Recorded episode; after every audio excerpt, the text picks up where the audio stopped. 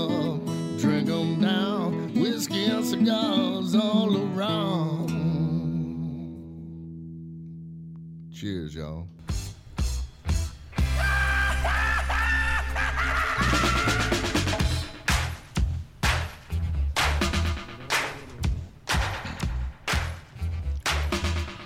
Well, well,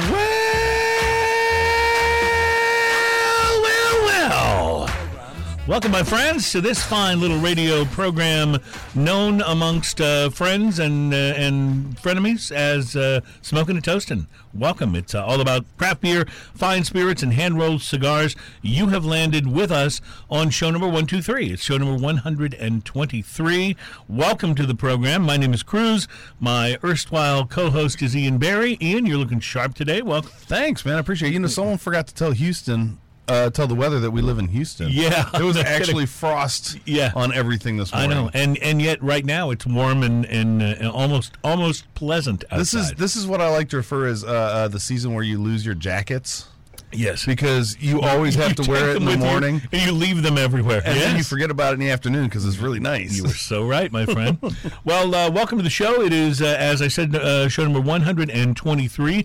We are brought to you by B and B Butchers and Restaurant at eighteen fourteen Washington Avenue in Houston and in the shops at Clear Fork in Fort Worth. So guess what I did yesterday? For the first time, I went to B and B Lemon, the cool little... pub bar thing. That How'd you they, like it? It was awesome. We had a great time there. Mm-hmm. Um, my my best friend Dave Murphy is in town. He's here on the show. And uh, say hi, Dave. Hello, uh, Dave. All right, good, cool. So, uh, so Dave's going to sample stuff with us and offer, you know, comical insights and and uh, do what most of our friends do. Now, you said this guy's funny. If he's not funny, uh, uh, then you know he's getting beer spilled on him. Okay, fair enough. fair enough. Uh, but uh, no, we all went over to B. We wound up at B and B Lemon. It was it was wasn't the destination, but it's where we wound up. And I'm telling you, they have uh, they have some really awesome cocktails, and they have um, a a menu that I I was. pretty impressed with. You had you had a like bacon. A, a, yeah, no, yeah. Bacon. We did try the bacon. So good, yes. isn't it? So at B and B they take Chef Tommy's bacon that, or I'm sorry, at, at B and B Lemon they take Chef Tommy's bacon and they do it like a chicken parmesan except with bacon. Oh, yeah. So it's a completely different take. That sounds devilish. On bacon. Yeah, it's it's wrong. It's yeah. wrong on a number of levels. Uh, but no, we had we had great food there, and they even had some uh, oysters from the colder northern waters, which oh, are the nice. kinds I like to eat. So nice. yeah, no Gulf oysters for me. Um, so uh, so anyway, B and B Lemon, uh, go and check them out there across the street from eighteen fourteen Washington Avenue in uh, in Houston. So they're definitely worth trying. We had a good time there. Great bar, great uh, friendly people. It was awesome. And they actually had outside the window, it was pretty cold yesterday, but outside the window we could see a tree with a lemon on it. That's awesome. And so I don't know what they have to do to keep one tree keep with a lemon during the dead of winter, but it totally worked. It totally worked. Awesome. I felt I felt like I was at B and B Lemon. So I see. Cool. I'm looking. I'm looking at the uh, Facebook feed here, and yes. uh, I see Travis uh, Travis Whitmire is watching. I need some more of your whiskey, by the way. I'm I'm almost through the one that I had. Oh man, that Whitmire's is so good, so good, so good. Yeah, I've been I've chocolate been, delicious bomb. Really been rationing uh, the one that I took home. Really, I mean, I'm so. Slow am I going that is, through that? That has become my new favorite. Yeah, well, there you go, Whitmire's. That's a big that's, deal. That's fantastic. This is this is my uh, you're you're easily my like most knowledgeable whiskey friend. I might have said Chris Hart, but as we know, no one cares about him. Right. So uh, so you're easily my most knowledgeable whiskey friend. So for you to say that Whitmire's is like your new favorite. That's a big Man, deal. It is. It is outstanding. I just that's a big deal. Tremendously enjoy it. I am so psyched. Yeah. Well, those guys were great. We want to have them back on the show again uh, soon, and we have some other uh, cool whiskeys actually coming up uh, uh, in the in the next few weeks as well. So we're we're psyched about that. So, um, so on today's show, a lot of stuff going on. Uh, we are going to take you. I, I know, Ian. We you and I talk uh, occasionally about how tough it is for us sometimes to review the really expensive cigars. You yes. you did the uh, the one-off uh, last week, yes, yes. Sunday,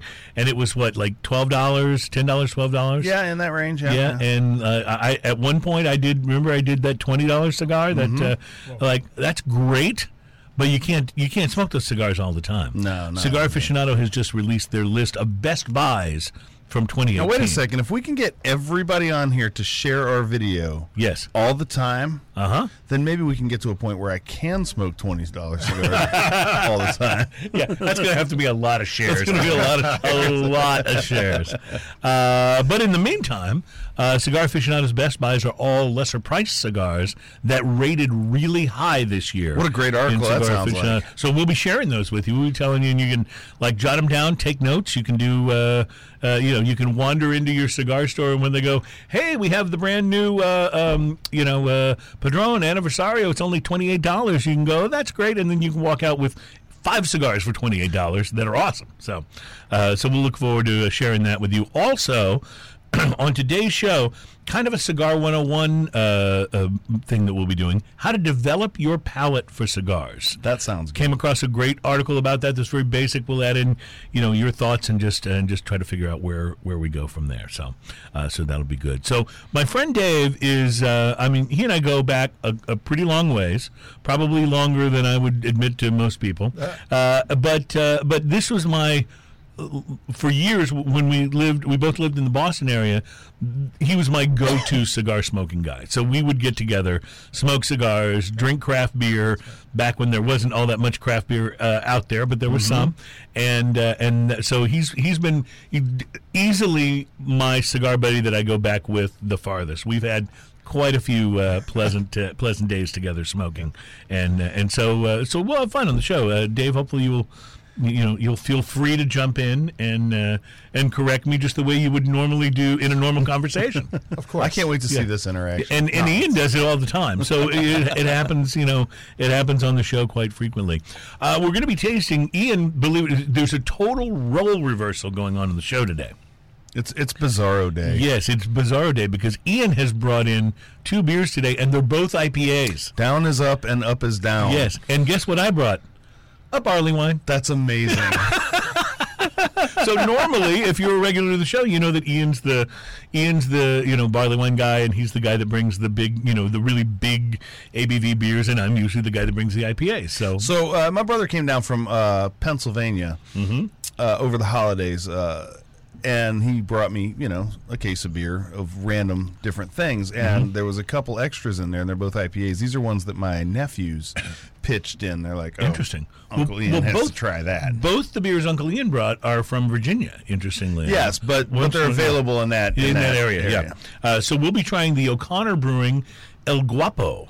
Ah. It is a uh, it is a uh, agave I P A. Mm-hmm. So that should be interesting because I do love me some agave.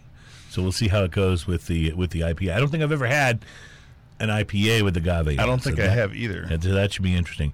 And AleWerks, which is a great brewery out of Williamsburg, Virginia. These guys have got it going on. Um, their superb I P A mm-hmm. uh, is on the tasting block. I know today. nothing uh, nothing about these except for we're going to try them. And then uh, I also brought along something that I'm hoping you're going to enjoy, Ian. I have not tried it. It's the Smog City Brewing Company Limited Release Bourbon Barrel Aged O E Barley Wine Style Ale.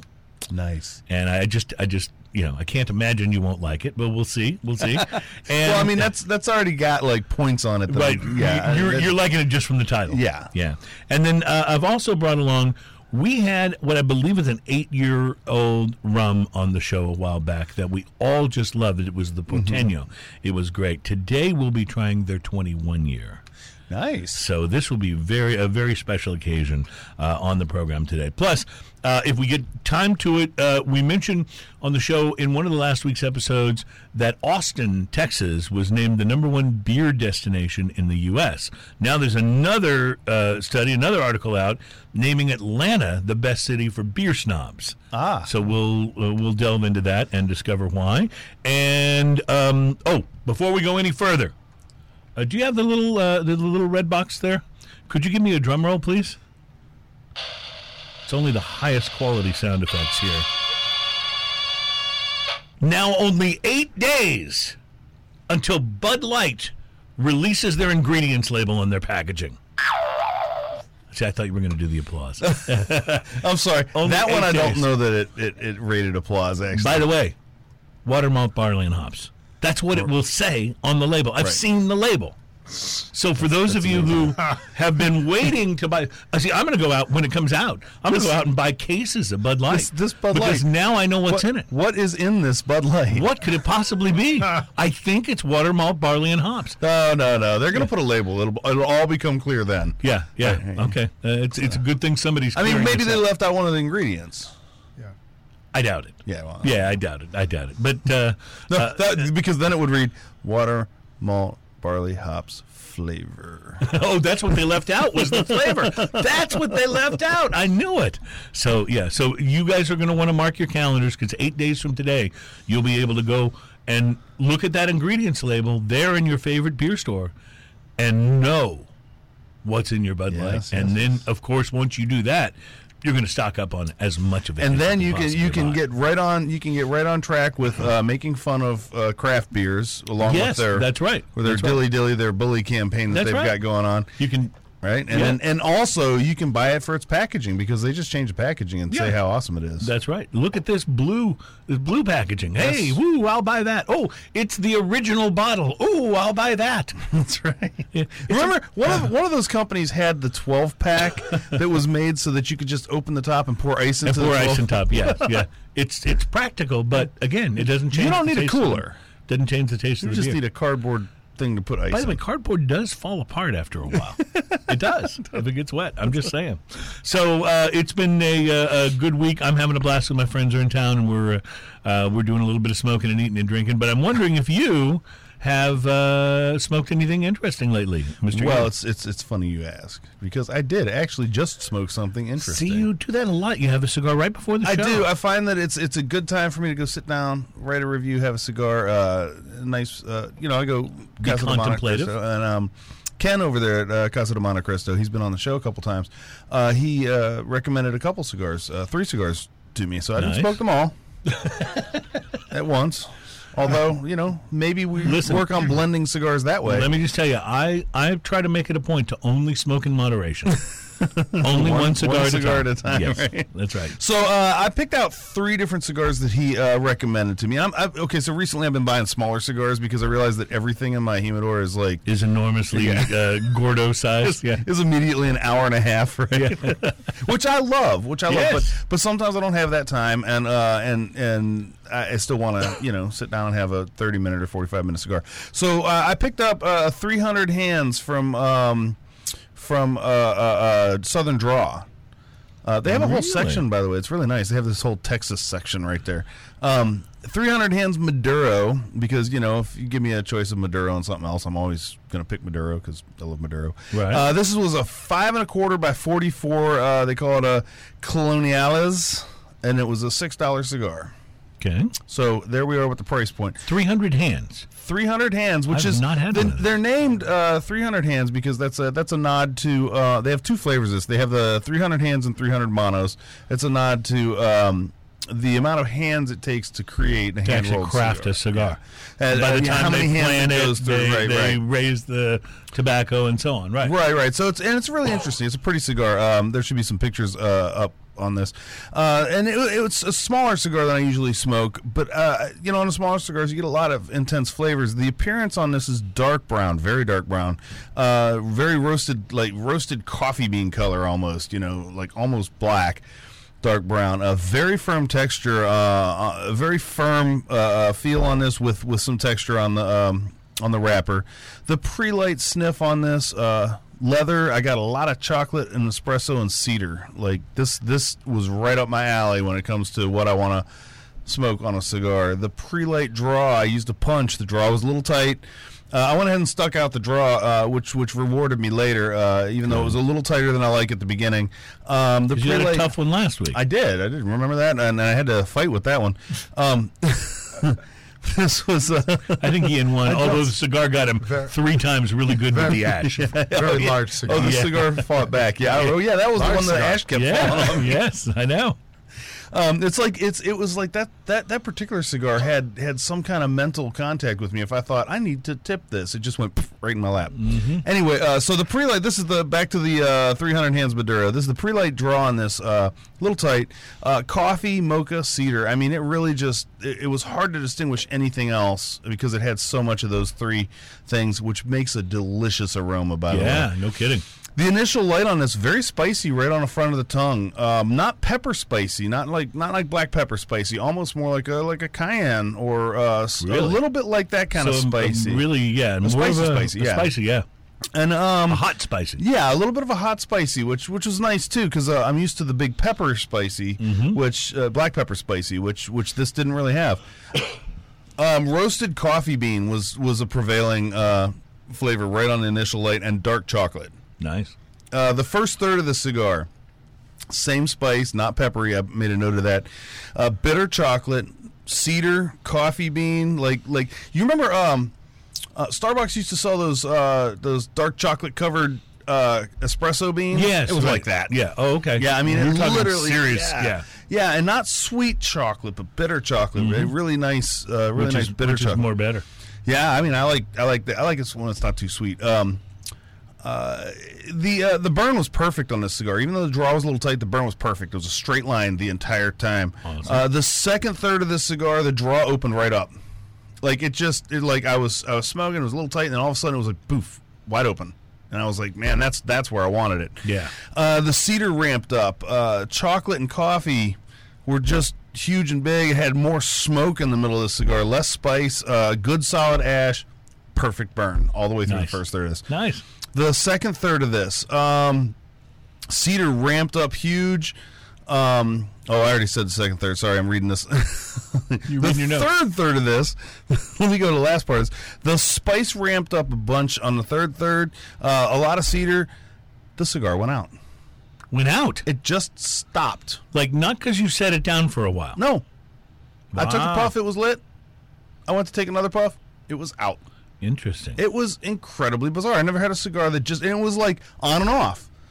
It was like smoking, and then it stopped. So how did it handle a relight? So I relit it. No penalty. That's good. That's no good. penalty at all. Relit yeah. was just as delicious, um, and uh, and it was fantastic. I smoked it down to down to a nub. If you look at the picture on there, you'll see that like it's it's tiny at that point in time. Mm-hmm. Uh, my only complaint with the cigar is the label was difficult to get off. Like, I fought oh, with it. I actually pulled see. my pocket knife out and cut the label mm-hmm. off. so See, I could smoke I, the last bit I think I that. mentioned that uh, recently I'd had some you that had I struggled a, with. Punch or was it, a... was, it was the uh, H. Upman by H. Upman, yeah. Which, yeah. it's a delicious cigar, but I had a whole box of them that as I went through this box, every time I'd take the label off, and there's two... Two bands, two labels. It would it would yeah. pull with it a little part of the wrap right. leaf, and so, then from then on, this uh, cigar doesn't smoke as well. Right. Mine didn't. Mine didn't pull the leaf off at all. It was it was glued to itself, but and it was glued tight. But it was hard to get it. Slide yeah, it but yeah. I couldn't get it. I just I even got one corner and it tore, but it tore in the wrong direction. So finally, I just pulled my pocket knife out and got it off of there. And that uh, that's my only. That's my that's like one minor annoyance out of the whole thing. I highly recommend this cigar. I give it a five point five, six dollar cigar. Smokes a little better than what you're paying. Um, the, the, the timing was right. The price is right. So if you want a small, like, dark chocolate and coffee bean cedary bomb, mm-hmm. this was great. It's definitely in the uh, in the beginning of full flavor, the high, high part of uh, medium flavored cigars. Mm-hmm. Um, but five point five price versus quality, I think it's fantastic. Dave, the way our price versus quality scale works is that a, it's a one to ten. five means you get exactly what you paid for. So if you give a cigar a five, it's like, that cigar cost me six dollars. It was worth it. It was worth six dollars. Wouldn't be happy paying seven for it. Would be thrilled if I paid five. That's right. that's that's the way that works. So when something gets a five and a half, a five point five, it's saying, you know, yeah. would have been okay with this even if it had been yeah. an extra dollar would have been fine. Yeah. You know, yeah. one hundred percent. Exactly. I'd, I'd have been I'd have been happy with it. And and and it, oh, and the burn right down, even with the relight, the burn was absolutely perfect until it went the out. entire time. yeah. Even yeah. after even after it went out and it came back. And you relit. When yeah. I relit it. It was completely, perfectly I'm even the entire time. Always impressed when there is no relight penalty yeah, on a cigar because yeah, even some, absolutely. even some great smokes Ooh, are yeah. tough after after a relight, especially if if it's not just a touch up, but it's a they've gone all the way out. Yeah, you know, oh, yeah. uh, can can be tough. Well, I feel like I need to apologize right now to all of Smoking and Toasting Nation, uh, and I need to apologize for my fanboy status when it comes to A J Fernandez. I'm going to talk about yet another A J Fernandez cigar, but in fairness, since I discovered that I like his blend so much, I've been trying out all yeah. the different ones that I can try, right? Because he is so consistent and so complex, and I, I won't get into something else that I smoked recently that was good, but it just didn't have that same complexity to it. I'm like, this is the same price as an A J. Why would I not buy an A J? You know, so uh, or or a Rocky or something else that I uh, that I know I'm going to get that same. Yeah, I have a feeling of, so. if we ever have him on the show, I'm going to have to say things like, Cruz, stop hugging. Well, well, well, here's the thing. If we have A J on the show, and you and I both met him, yeah, that, he was super nice. Yeah, super nice. But if we ever do have him on the show, we'll have to have an interpreter because A J uh, doesn't speak English. So he's obviously can, you know, can talk cigars in Spanish all day long, uh-huh. but he doesn't speak English really well. So uh, generally when he travels and goes to cigar stores and stuff, they take an interpreter with him. So we'll have to we'll have to ask the interpreter to maybe tone down my enthusiasm a little when he translates. When I say look that look that lost in translation yeah, when right, the, right. When, uh, the Asian man is speaking very... Yes. He says... I'm going to go, uh, yeah, A J, I love you. Just say something like, he really enjoys your cigars. You know? Exactly. So, uh, but after apologizing for my A J fanboy status, and I will make you a promise to review a cigar made by somebody else next week, I promise. Um, that said, I got to once again tell you about how beautiful my cigar was this week. Visually perfect and delicious looking. We'll put a photo of it up here uh, in just a second if it hasn't already. But um, Bellas Artes by A J Fernandez. It's a, it's one of his house brand, so it's not one he does for another company. This is one of A J's We cigars. Split a box of those a while back. Yes, yeah. yes. I think I have I, one left. I went back and uh, and pulled one out of the humidor, and let me tell you something. Uh, Bellas Artes means uh, fine arts, I believe, mm-hmm. in Spanish, and it is appropriately named because it's beautiful. The pre-light on the stick was actually pretty subtle, maybe a little bit of cedar. Wasn't like a really strong, overwhelming uh, sort of pre-light. Uh, but the the wrapper on this is a proprietary Rojita uh, tobacco. I don't know what that is, except I believe it's Nicaraguan. So uh, the binder's Nicaraguan and the filler's from Nicaragua and Honduras. Most of A J's stuff is very Nicaraguan-oriented.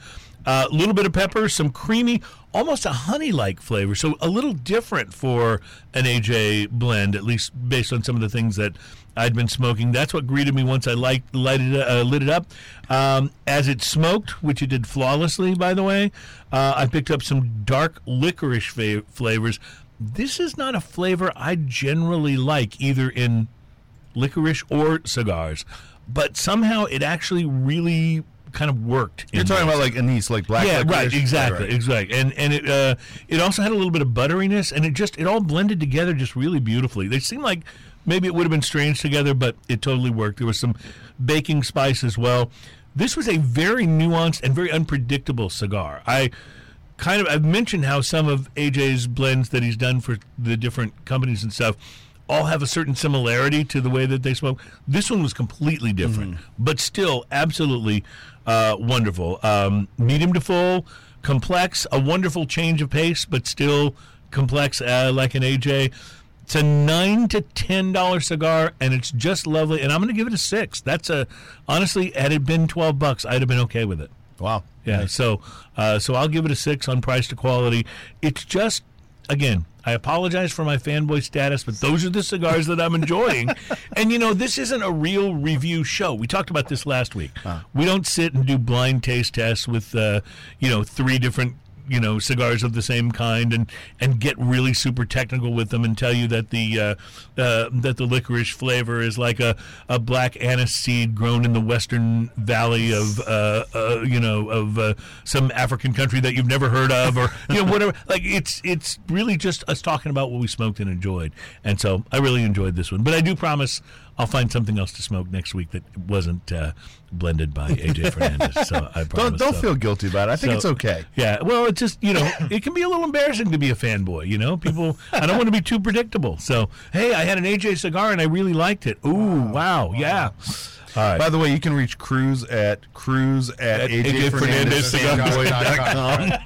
That's right. That's a joke. Don't actually go there. Uh, yeah, don't actually go there. You, you might get spam. I don't know.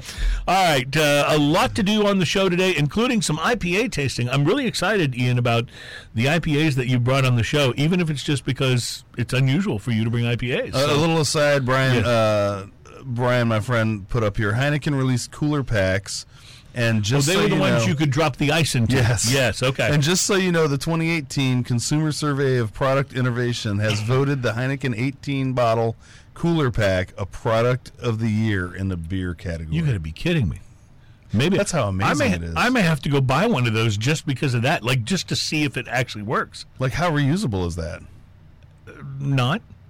It's just a throwaway cooler? Yeah, it has okay, to be. So now we got to slam them for being wasteful. Oh, see, bad for the environment. Mm-hmm. We can always come up with something. No, I'm just. Yeah. It's just right. so ridiculous. Well, we don't sell the beer anymore. We just sell the package. Yeah, that. Yeah. Well, let's see if that's the case with El Guapo Agave I P A. We'll be trying that in our next segment. Uh, my friend Dave is here. It's Ian and Cruz. Adam's on the Wheels of Steel. You are listening and watching Smoking and Toasting. We'll be right back. I love that Brian has just become our information guy. I know. I'm going to uh, he's like a Wikipedia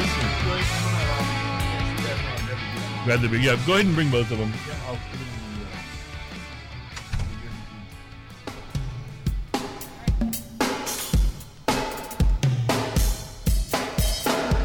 I'll put Welcome back, ladies and gentlemen. It is Smoking and Toasting. It's show number one twenty-three, number one twenty-three. My name is Cruz. Ian Barry is my co-host.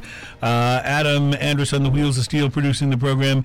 And our guest today, my good friend, uh, Mister Dave Murphy. Welcome to the show, Dave. And Ian is now going to show you how we do really expensive, uh, royalty-free sound effects here on the show. You ready? That's what I'm talking about right there. Only... Only the priciest uh, for us with, well, when it comes to sound effects. If you want the sound of opening a beer, yeah. the best so way real. to get it is to it's actually to, open a actually beer. Actually open a beer, yeah. Now, it is more cost. Uh, it is more costly that way. Yeah. Now, I will tell you that uh, a quick story about homemade sound effects, though. You do have to be careful. Um, there was a guy that I used to uh, work with. In fact, he was the guy that I stole the, uh, you know, the well, well, well, well from the beginning of the show. The you know uh-huh. when I do the thing right. So the guy that I stole that from, and I freely admit that I stole it, uh, because remember, people, if you steal from me, you've stolen twice.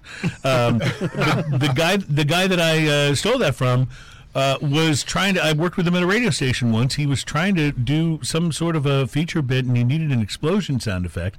And we, of course, had the sound effects library that you buy that mm-hmm. has all that stuff. He didn't like any of the explosions, so he went and got a cherry bomb. Oh my God. And put it in a garbage can, like a, just one of the garbage pails that you uh, have in, in an office, right? And stuck the microphone down in it, lit it on fire, and rolled tape. And I was coming back from lunch, and the elevator opens, and as it opens, I see him running by with smoke billowing out of a trash can. The flaming trash can. And I will tell you that it um, when the fire department came...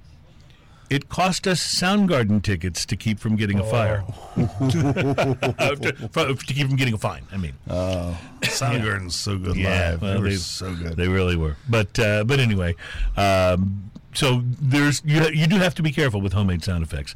And often with homemade beer, but that's another story. Um, this is not a homemade beer, Ian. This is from um, a brewery in uh, Virginia. Mm-hmm. And uh, I'm just going back to my show notes. Is, so I'll, let me put this up on so my I'll get this one right. There. Yes. Uh, this is from O'Connor Brewing in Norfolk, Virginia.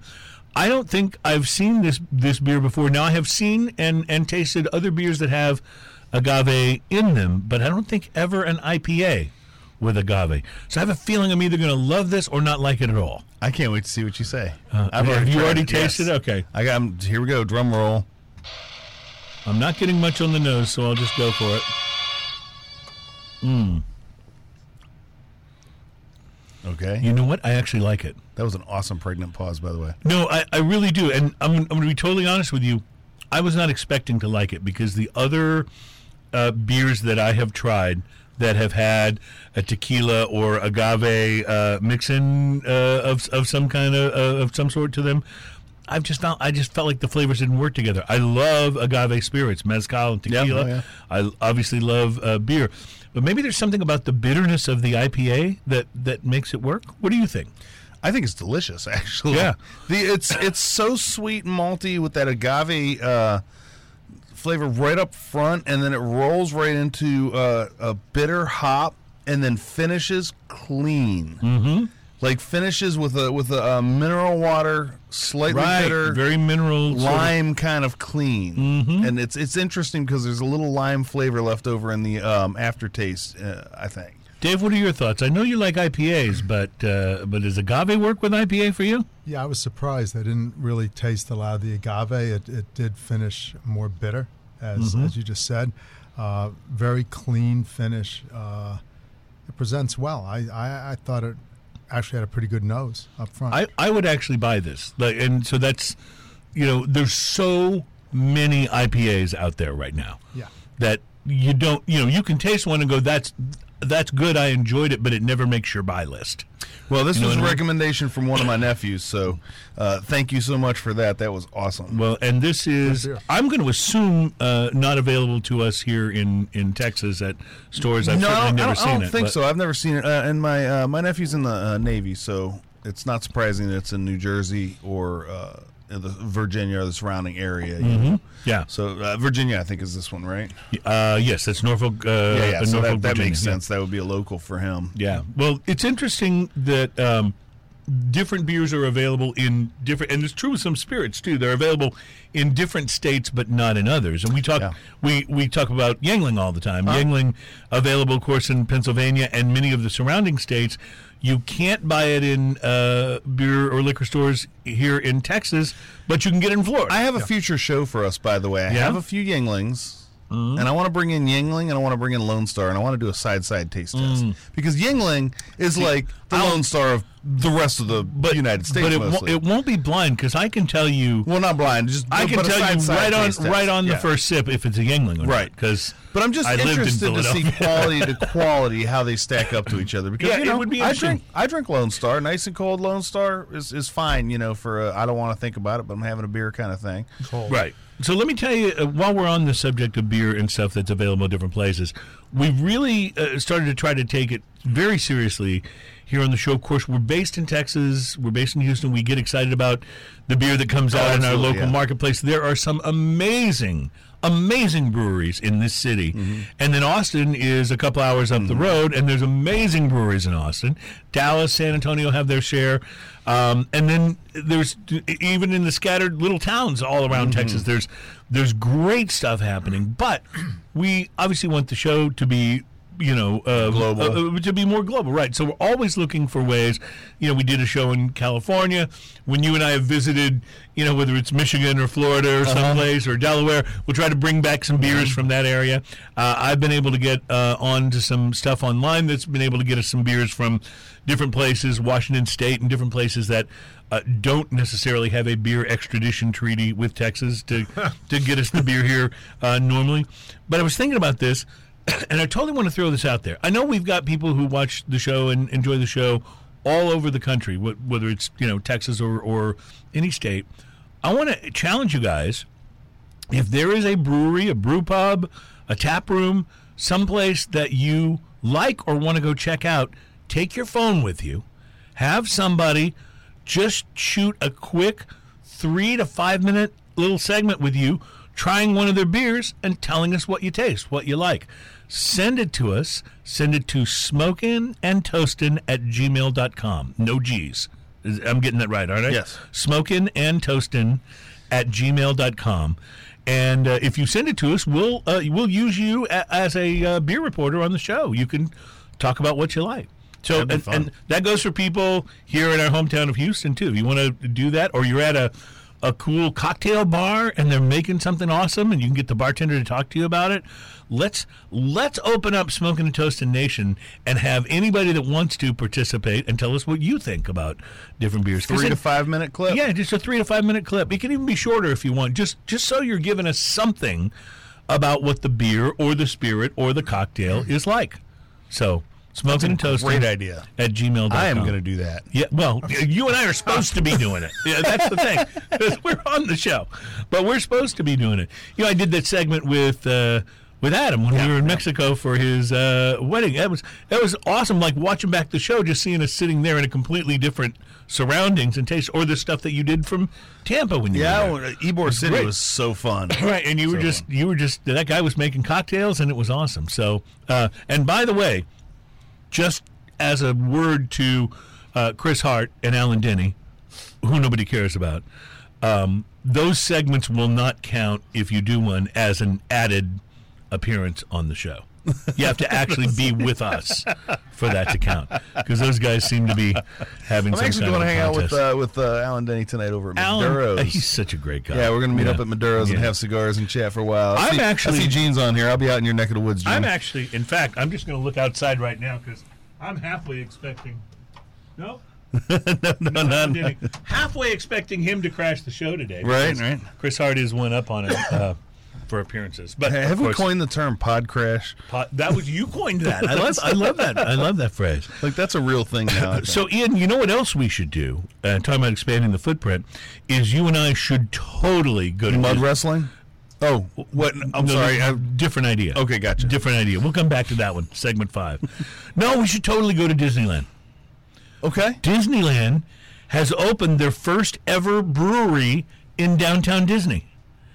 And it's I like uh, that it's Downtown Disney. Yeah, well, you know what Downtown Disney is? It's not like in the parks. It's like, you know, they'll have Disney World and right, and right. Epcot and the other parks around, or in California it's Disneyland and California Adventure, and then they have the hotels and stuff. So Downtown Disney is like the sort of retail and restaurant space that's in between the parks. So you don't have to it's pay to go into the Street park. Uh, yeah, right, right. yeah. You don't have to pay to go into the park to do this, but it's I didn't part know of that. It, yeah. It's part of the Disney complex. Well, they've just opened up in downtown Disney, and I'm really, really actually kind of psyched about this. They've opened up their first brew pub, and it's Ballast Point.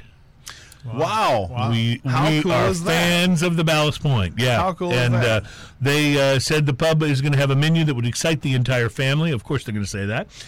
As well as, here's the part I'm excited about, over fifty different styles of Ballast Point beer. Holy wow. cow. fifty. Five zero. Like, what do you even say to that? Yeah, including limited edition varieties that are exclusive to this Anaheim, uh, California. Y- you know what location. I say to that? Yes. We're taking an Uber. It's road trip. To- That's, that'd be one hell of an Uber. Oh, man. So, you know, um, it, it, Dave, you and I have actually been to Disney World oh, yeah. uh, together.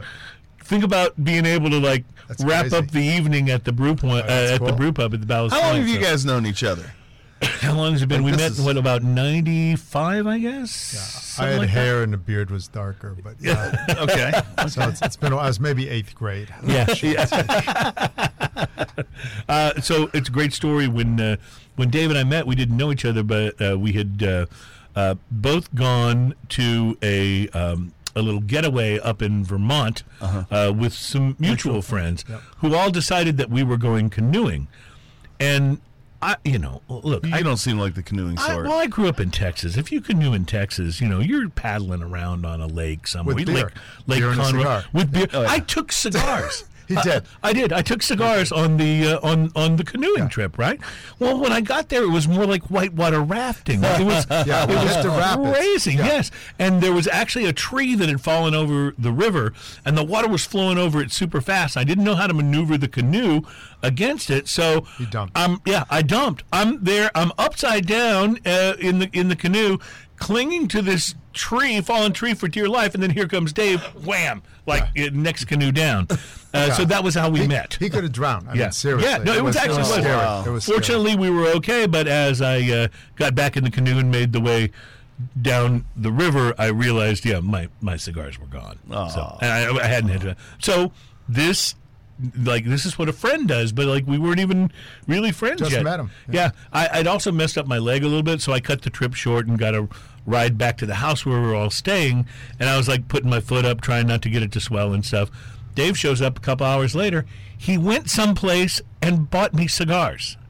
You're not a friend. You're a hero. Yeah, that's right. Yeah, that's right. Like, you saved them so, twice. Yeah, that's exactly. Yeah, felt, so that's how we met. Yeah, I felt so bad for him. I said, "Well, get him some cigars." Yeah, so, you saved them yeah, twice. That's yeah. amazing. And they were actually pretty good cigars. Nice. So you know, it wasn't wasn't uh, wasn't just a gesture. It was it was you know a, a complete that's thing. Awesome. So, yeah. So that's how long we've known each other since uh, since back in that day. But uh, uh, yes, and we've we've been to Disney together, but we've never had a chance to sit down. All, you know, in one of the Disney resort areas and, right. and do craft beer. So so this is very exciting. And I'm kind of hoping that they follow suit in Orlando, too, because uh, that yeah. would be a perfect well, idea for Disney. Well, Orlando has the Irish pub. You could smoke cigars. That's true. And have the Guinness and the music outside. That's, oh, that's, see, that's... Yeah, no, uh, that see, place I'd forgotten rocks. about that. Yeah, I had forgotten no, about that. Stroller-free zone. Yes, and uh, as Dave can tell you, I don't know what it is about uh, about theme parks and strollers, yeah. but they find me. They find yeah. the back of my They ankles, always get your ankles. And they ram into yeah. me. I don't know what it is. It's uh, it's a little bit um, a little bit disconcerting. It is true. Okay, we're going to take a quick break. We're going to come back. We're going to taste the next I P A uh, that Ian has brought for us. This one is uh, not agave. It is the AleWerks Superb I P A. AleWerks, I've never had one of their beers that I didn't think was just spectacular. Superb. So, um, yeah, or superb. That's so superb. We'll see how superb the I P A is uh, when we come back in the next segment. Plus, Cigar Aficionado's Best Buys. Best buys meaning best cheap cigars, or cheaper cigars anyway, uh, from uh, twenty eighteen. And in our uh, in our segment here today, before the show is over, we'll go over a little Cigar one oh one, how to develop your palate for cigars. And people ask me that a lot. They go, uh, you know, how do you like learn to taste stuff in cigars? Because I enjoy them, but I'm I'm not tasting the stuff that I maybe right. read in reviews or stuff. So we'll go over uh, what you can do to exercise that palate muscle uh, coming up on Smoking and Toasting. We'll be right back.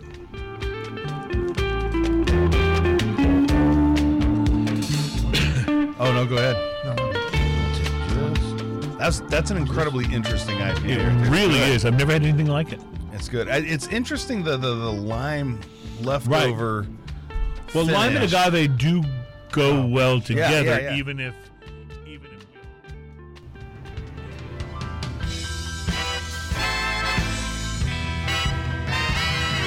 Welcome back, my friends. This is Smoking and Toasting.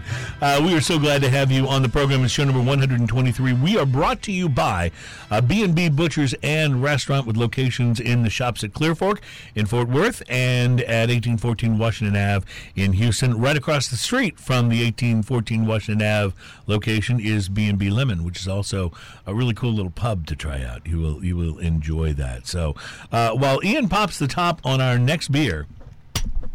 Oh, oh! But that was worth it. See, it was it was it was a two try, but it was totally worth it. That was the, yeah. The first one was a misfire. Yeah. That was totally my fault.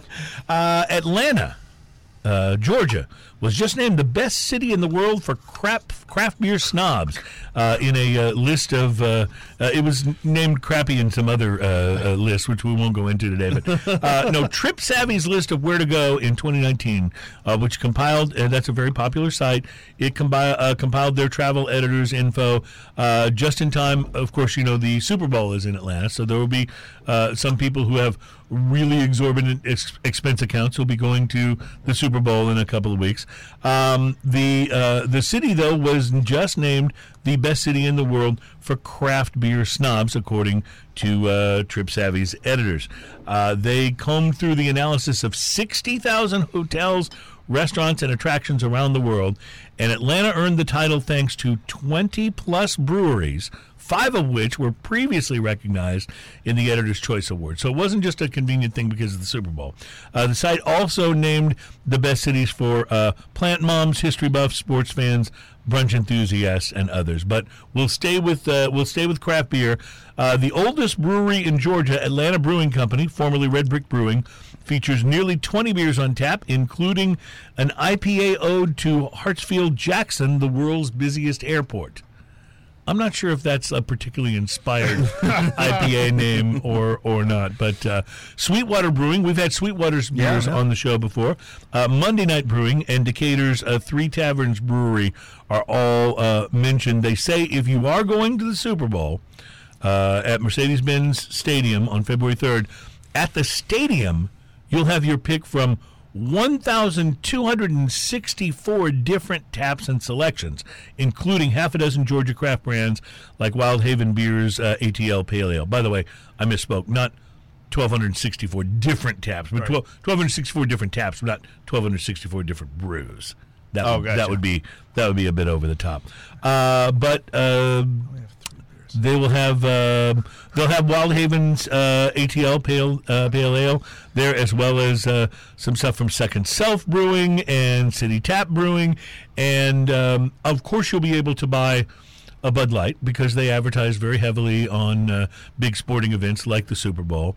And the one thing that you may want to do, though, if you're going to order a Bud Light at the Super Bowl, if you're going, before you make your way over to Mercedes-Benz Stadium, you may want to go to like a grocery store or someplace, buy like a twelve pack so that you can tear off the ingredient label and take it with you. That way, when you're enjoying, or let's just say consuming, your Bud Light in the stadium, you'll have the ingredient label and you'll know what's in your beer. That's right. Or you could just listen to me right now tell you it's water, malt, barley, and hops. I But what's in the beer we're about to drink? Well, now that's a different question. This is this. Oh, so I'm guessing that the label might give us some information here. Let's see. We know it's water, malt, water, malt, barley, and hops. I don't know that because it doesn't say it on the label. Oh, see, this is like problem, even though that's what beer actually is, mm-hmm. it doesn't say that on the label. Okay, what like, what does what it, it say? does say is ambitiously hopped American I P A. With notes of tropical fruit. Yeah, I'm getting tropical fruit on the nose like big crazy. Time, I, haven't, I haven't, I uh, haven't actually tasted this yet.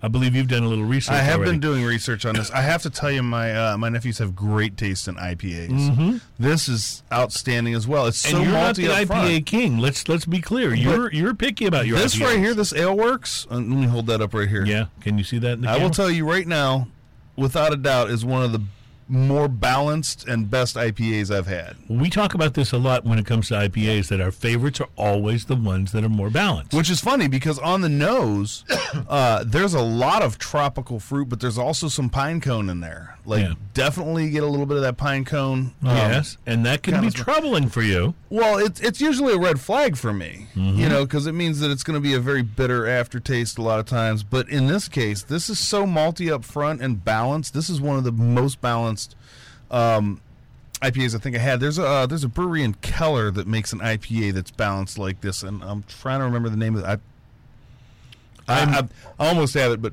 there's a there's very few breweries that make an I P A like this. Well, I, I this is outstanding. Brings to mind my favorite, which is Lone Pine Brewing's uh, Yellow Rose I P A, which is I think an incredibly well balanced beer. I think that's a great I P A. It, put next to a six pack of this, I would buy this. Really, that's yeah. very interesting because you got to go some to beat. Yeah, and I would, and I would put this. I would put this neck and neck, um, and maybe even buy this over the uh, uh, the uh, Two-Hearted. Although that's a tough one. Two-Hearted is pretty Dave, amazing. You like the I P As, and yes. you have had a chance, obviously, because of where you live, to be able to sample some that maybe aren't that common in our area. Right. What do you think about this one? How does it? Does it strike you as balanced? Uh, yeah, it's balanced, a little thin at the finish. Um, I, I expect a little more bitterness. Um, I I like it. I don't think I like it as much as Ian does, but it's uh, it's it's good. Well, we've got some of that more cowbell in the refrigerator. More cowbell, more cowbell. Yeah, you'll you'll not find that to be thin on the finish. Yeah. so so more cowbell, I think, is a, is a is a great offering. That's got a lot of what I don't want in my. Right. Uh, right, which I P As. Is which and that's is a whole, whole different beer. Yeah, right. I mean, absolutely, yeah. absolutely. So it's it interesting because it, it, like, to me, this is absolutely outstanding, and and to you, you're expecting different things out of I P As, and you enjoy different yeah. things. So it's it's yeah. it's interesting to see that well, contrast. See, I I love this. I, I think it's I think it's really delicious. I think it's very, very well balanced. I'm with you on that. Um, I think I'm probably somewhere in between the two of you in terms of what my sort of like sweet spot is for taste, because I wouldn't put this ahead of a Yellow Rose, but I'd put it darn close. Uh, and, and Yellow Rose would have just a little more of that bitterness there. Yes, I will take some more. Uh, Yellow Rose would have just a little more of that bitterness on the finish, and uh, but yet still not getting anywhere close to like a, uh, you know, like a more cowbell or something, you know, a double I P A right. or something like that. So, yeah. uh, but that's very interesting. Um, uh, and and Dave, I I, I totally understand I, where you're coming from. I'm curious from. Out of this, have you had the um, Dogfish Head one twenty minute? No, uh, I drink a lot of ninety and sixty. I, I think, okay, so ninety minute to me mm-hmm. is, is literally, uh, like, that is the pinnacle of the style, if you ask me. Yes. It's an amazing I P A. Love ninety. Yeah. Uh, the one twenty minute. one twenty is just a little, I, I love it, but it's a little over the top. It's it's very over the top. Yeah. It's usually around eighteen percent. Right, yeah. Yes, and, yes, uh, yes. But the flavor of that is, it, like, to me, this has that malty up front like that has, although it's not eighteen percent. This is coming in at six point three, which is what's so much more normal. But this, much has lower, that, yeah. this has that round maltiness right up front, yeah. and then to me it just balances. And I'm okay without having too much bitter on the finish.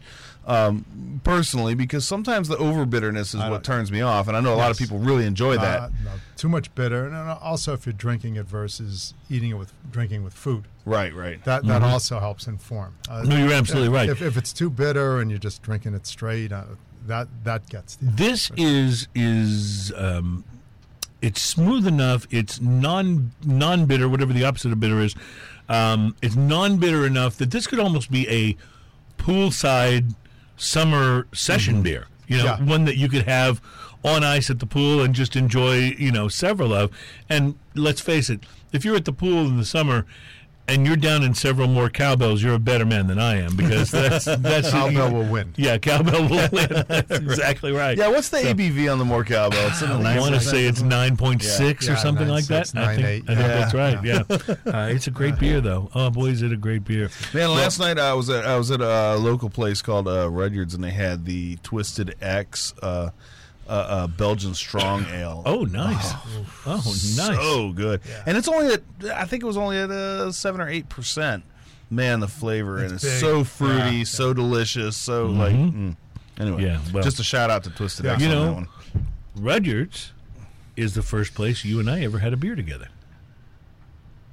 Did we now? Yes, first place we ever had ah. a beer together. My wife said, "You got to meet this guy, Ian. You'll like him. He likes cigars."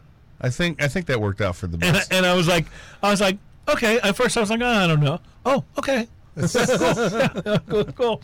You're like, uh, he doesn't look like much. Yeah. But he likes cigars. I've yeah, seen people that look like yeah. that. But he likes cigars. Uh, all right, let's take another quick break. We will be uh, right back. We're going to be testing. Uh, testing. We're going to be tasting. Taste test. I, I think it may have already passed the test. A twenty-one-year-old Porteño aged rum. We're going to see wow. how this uh, how this rates, because we've had some awfully good rums on yeah, this show. twenty-one. But I don't know if we've ever done a twenty-one. Well, you know, here's the funny thing is it's been so long since I've even touched uh, a rum that's even average, I think. Because every time we have a rum on here, it's outstanding. It's something yeah, right. you know, on that next level. Yeah, if you go someplace and just have a Captain Morgan's, uh, yeah, um, I it's, it's not going to stand up. You know what's funny? Uh, what's funny to me about that is uh, I don't like the smell of a lot of those. Right. Like they, you can kind of like cheap rums. You can kind of smell it. Well, I can I can already tell you, because this bottle is actually already been unsealed. Oh. uh, I can tell you, it's this not is, a virgin bottle. This is not going to have that no, rum smell that, that you're talking about. Yeah, yeah. It's twenty-one. It's legal. Not a virgin. We'll, we'll, we'll, henceforth, we'll, re, we'll be referred to as the rum skank. All right. Uh, All right. We'll be right back with Not the Rum Skank uh, next on uh, Smoking and Toasting. This really is an I P A. It's good. Yeah. This. It, but see, this is this is everything I want in an I P A. Something was very good. I don't think it was like, oh my god. Yeah. That was good. Good.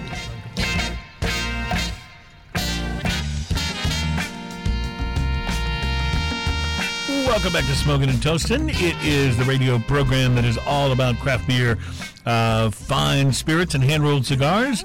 Uh, we are brought to you by B and B Butchers and Restaurant, available in Houston and Dallas, or Fort Worth, actually.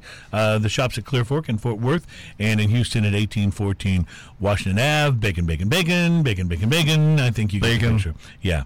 Um, so uh, we're going to be uh, sampling this rum momentarily, but...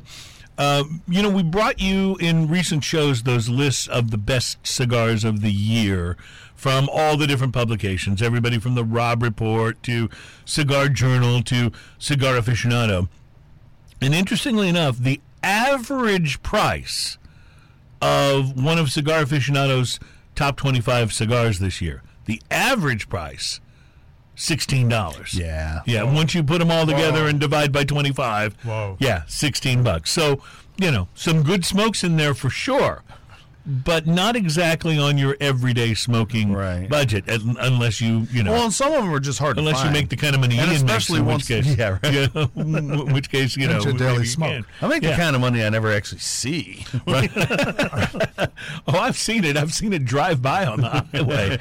uh, but Cigar, uh, Cigar Aficionado put together a list of twenty-four different smokes that scored eighty-seven or higher that each have a suggested retail price of six dollars or less before taxes. So this so, is like, we've, we've done our list, we we call them lawnmowers, basically. Mm-hmm, yeah, and, you know, I I tend, tend to think lawnmowers more like a three to four dollars well, yeah, cigar, yeah. But, but yeah, these are the these are the cigars that Cigar Aficionado named as being, um, as being uh, I think these are all eighty-nine or better uh, in in score, and they're all six bucks or under. Starting with the H. Upman Vintage Cameroon Corona.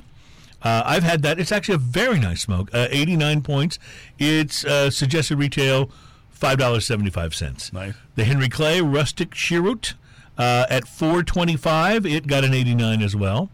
The Gilberto Oliva Reserva Blanc. Mm, oh, you and I have had it. Yes. These are great Those smokes. Those are fantastic. And they're wonderful, just little go-tos. They uh, retail for between five and six, and they are uh, they're wonderful. They you scored know, ninety-two in Cigar wow. Aficionado. Uh, I, I want to give wow. a shout-out to Oliva just because they're, they're, most of their line is a very affordable line, and they're outstanding cigars. Well, they really right. are. I mean, you can pay a little bit for the very top of their line, but even those are not like... No, the Melania, the yeah, Melanios. Right, sorry, but they're not, twenty-six, they're not twenty-six yeah. bucks. Right, they're right. more like twelve or thirteen, depending on what mm-hmm. size... Uh, What size that you're getting. And the Gilberto Oliva, it's just, it's Fantastic. Their, like, uh, let's do an affordable cigar that's really, really good. Yeah. And that's exactly what they came up with. Uh, I'm not familiar with this smoke, but it uh, retails for about five fifty. It's the El Galán Semilla Cubana Habano Robusto, mm. reviewed in Cigar Aficionado no idea. for eighty-nine points. The Don Diego Lonsdale yep. got eighty-nine points. Wow. Now, Don Diego has historically been one of those blends that you thought of as just, oh, that's an El Cheapo. It's not going to have any, uh, you know, any real nuance to it. Uh, but this cigar got eighty-nine points, and it retails for just a little over five bucks. So uh, the seven twenty-four, and that's not seven twenty-four, but seven twenty dash four, seven twenty-four Hustler Series Dog Walker uh, came in at six bucks, mm. and it is eighty-nine on the uh, scale. Nice. Uh, it's a it's an interesting looking cigar. It's one of those barber pole uh, type of cigars. So to even get a cigar like that for five dollars, that's yeah, that's it, you don't usually get something like that for that. And then it, for it to come in at an eighty-nine, very nice. The Last Call by A J. Fernandez Pequeñas. Now, Last Call is A J's budget brand, right? Uh, and uh, this one got a review of ninety points in Cigar nice. Aficionado, and it's a six dollar cigar. The Gilberto Oliva Reserva five by fifty, which is just another right. of c- cigars in that line. Retail, I think, is five dollars and eighty cents. It got a ninety in nice. Cigar Aficionado. Yeah, so, and, and, and that's because it's wow. a different size. That influences the flavor and, and what well, it you does. Get out of it. And these are smaller cigars. Uh, not They're not tiny, but they're like yeah. not the big grandes, but I, I think those have great flavors. Uh, we snagged a couple of those, if you recall, when we were out at the... Uh, Uh, at the Whiskey Social this oh, year, absolutely. and uh, and they were terrific. Uh, the Project eight oh five Petite Corona.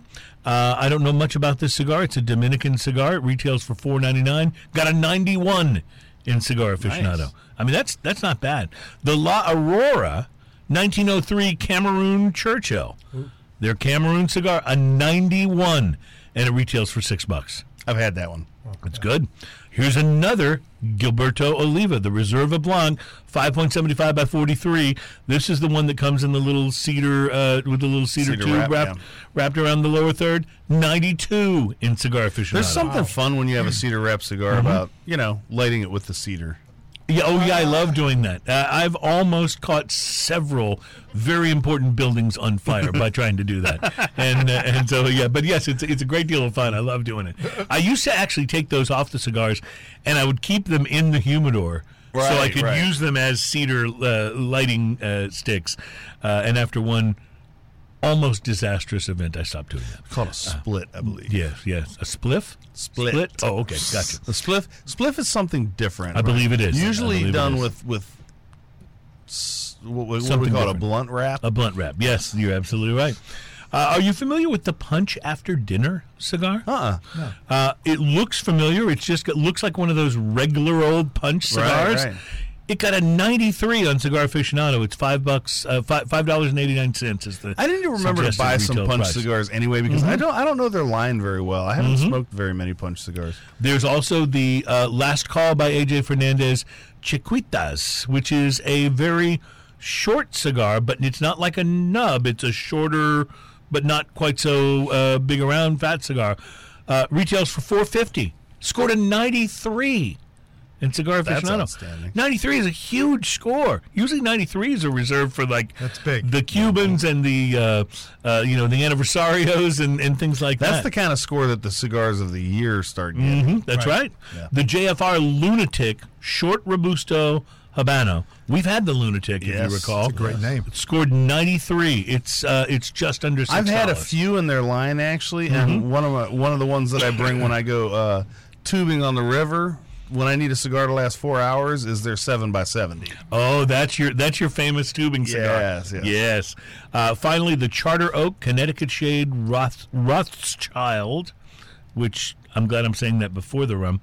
Uh, the Rothschild from Charter Oak. It's a Connecticut Shade wrapper, five dollars cigar, ninety-three points. I've had oh. a couple of Charter Oaks. I don't think I've had their Connecticut Shade uh, uh, one. I think I had uh, Maduro. But um, anyway, those are all from Cigar Aficionado. You can see this in the upcoming uh, issue, I believe. Uh, they'll have this that's list. A, that's an important list just due to well, the fact really that that's is. the affordable list. That's like, you're gonna you're, if you're a, a daily or semi-daily Uh, mm-hmm. cigar smoker, that's where you're going to live. You know, right. That's, that's it's going to be in this point. five dollars, six dollars right. price range. If you only smoke on, like, momentous occasions, that's okay to smoke twenty dollars cigars. I try know? to only smoke on days that end in Y. That's my philosophy, right. and that's right. that's working pretty well for me. So, uh, But, no, you're absolutely right. You can't – you can, and, and I, I personally believe if you're if you're smoking a twelve dollars cigar every day, you're not going to enjoy that twelve dollars cigar as much as if it's a little more of a, an occasional thing. You know what I mean?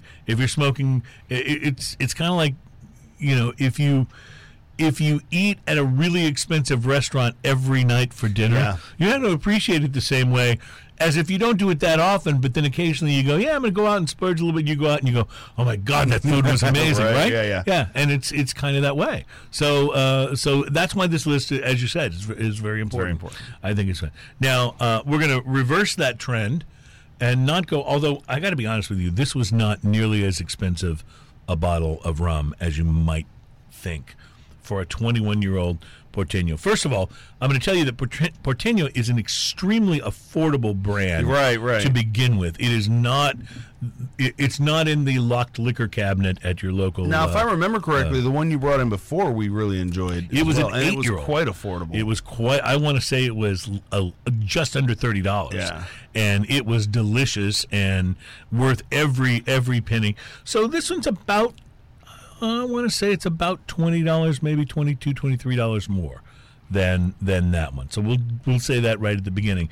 It looks just like it, actually, uh, in the bottle, except for the twenty-one where the eight would have been. Right. And it is a Colombian rum, and I think it's probably time for us to uh, – oh, see, th- I, I opened that with no sound, so I closed it again to see if I could get a sound. Let's try it. There it that's is. That's better. Yeah, that's better. Immediately, by the way, I was met with this – wonderful aged rum aroma.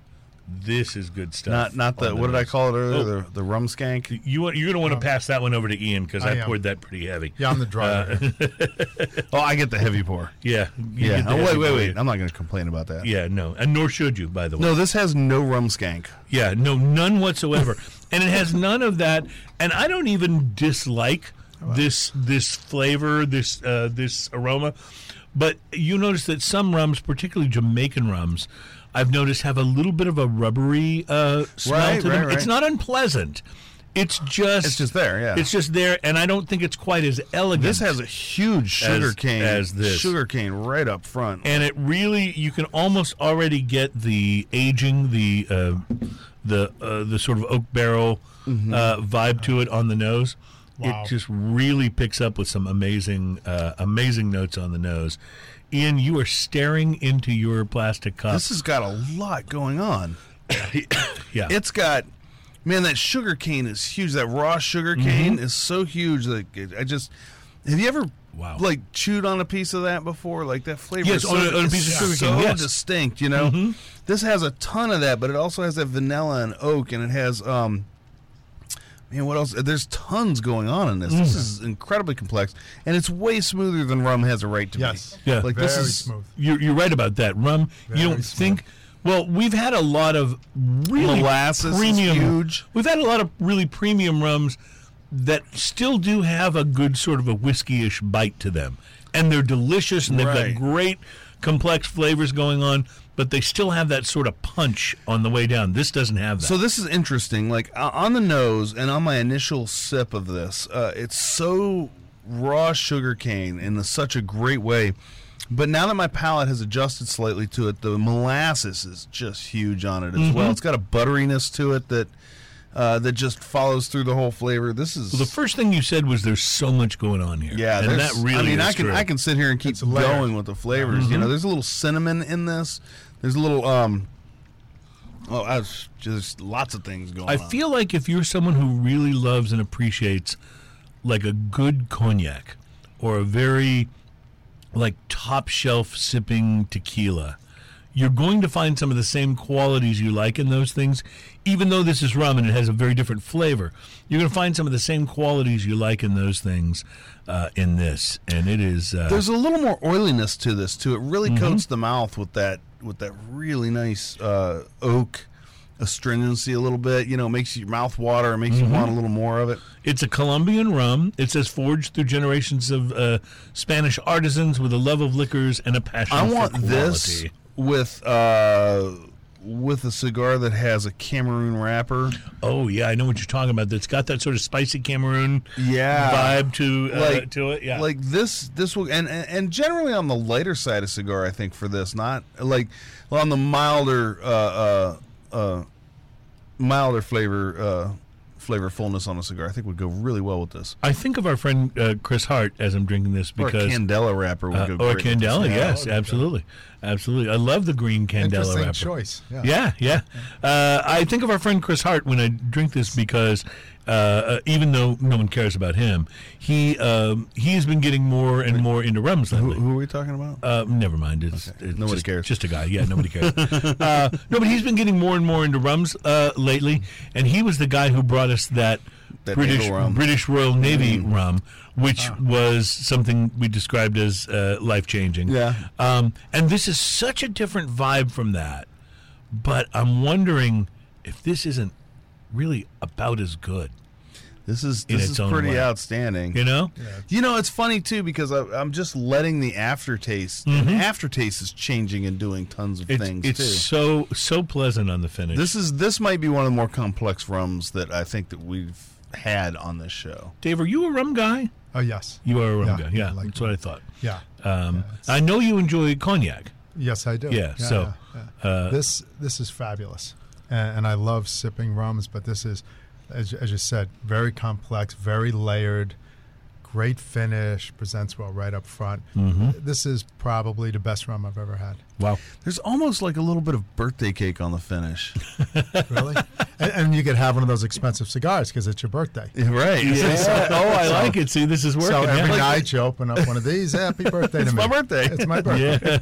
Yeah, yeah it's interesting. It's, it's in the aftertaste, like in the retrohale and the aftertaste, there's almost a little like like birthday cake kind of thing going on. So we've talked a lot about palate. When we come back in our next segment, uh, we're going to talk about how to develop your palate for cigars. And I mentioned this earlier, but uh, people do ask me this, and I don't necessarily think I've got this really well-developed palate. I, I see reviews where they talk about, you know, uh, hints of fine Corinthian leather and, you know, stuff like that. And I'm like, what? Well, like, you smoked it down too far. Yeah, exactly.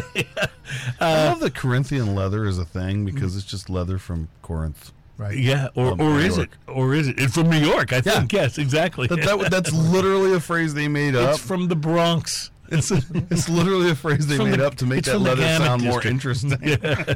Uh, it's from the garment district. Uh, but uh, but no, I, I don't have that developed a palate. But I have learned, as I've smoked cigars over the years, how to like look for and experience different flavors in the cigars. I think it's it's a lot like uh, like your ears do this, your eyes do this. When you're looking for something and someone points it out and you go, okay, I can see that. Yeah. Mm-hmm. You know? Fair point. Sometimes it's hard not to see it after that. Like like the FedEx with the little arrow in it. Like mm-hmm. if you've never seen that before, you're going to look at it and be like, oh, there's the arrow. And then you can't unsee it. You, you know? Can't unsee it. So I, yeah. They have an arrow? Uh, on in the, the FedEx, FedEx logo. logo. Didn't know that. It, oh, yeah, you'll never... You'll FedEx and there's an arrow. You didn't know that, really? Or yeah, you, it's, it's in the negative of the E to the X. Did not know. Yeah, so it's like it's one of those things where once you learn to see it, right? Uh, and same thing with cigar. Once you learn to, to taste these flavors, and once you learn to look for them, it's hard to not look for them after you can't that. Unsee you know? It. Yeah. yeah, yeah. And by the way, E to the X. That's what my hip hop album is going to be called. E to the X. E to the X. Yes. Right. All right. Uh, so I tell you what we'll do. We'll take a quick break and and uh, maybe enjoy another sip of this pretty amazing Porteño twenty-one. I'm telling you, people, this might be the best buy in rum. That's pretty outstanding. Because yeah. it's under sixty bucks, and for that, I mean, wow, wow. I'm not sure what. I, the only thing that I can think of that you can buy in this price range to get an experience this good would maybe be the Skelly. Skelly. Yeah. Tequila. But Skelly's yeah. not this complex. It's no, amazing. It's, not, it's wonderful, and it's really smooth and easy to drink. Right. But it is not this complex. You're it's right. It's not this complex. This is as complex, almost as complex, if we're going to talk tequila, as the Reserva de la Familia. Maybe my, not um, quite. My hip-hop album is going to be called Junk in the Trunk, and it's just going to be a picture of my car trunk with all the junk in it. I just wanted to point that out. Uh, that's great. Ah, uh, man. As long as you have a guest slot for Cardi B, I'm in. You know? Proving you can have an album called Junk in the Trunk and people with no talent on it, and it can sell. That, that, well, that's, that's what it needs these days. Yeah, that's and exactly right. All right, we are going to take a break. When we come back, we will uh, not only be talking about expanding your cigar palette and how to do that, but we're also going to be tasting the Smog City Brewing Company limited release bourbon barrel aged O E. It is a barley wine style ale. Ian, did I have you at bourbon oh, yeah. barrel? Where, where did it's, it's Bizarro Day. I brought the I P As. You brought the barley yeah, wine. Right. So we're going to be come on. We're going to be back to do that, and it is uh, fun. And how appropriate that you're here, Dave, for Bizarro Day. Of course. It works. It works. We'll be right back with our final segment, Smoking and Toasting, number one twenty-three, brought to you by B and B Butchers and Restaurant. We'll be right back.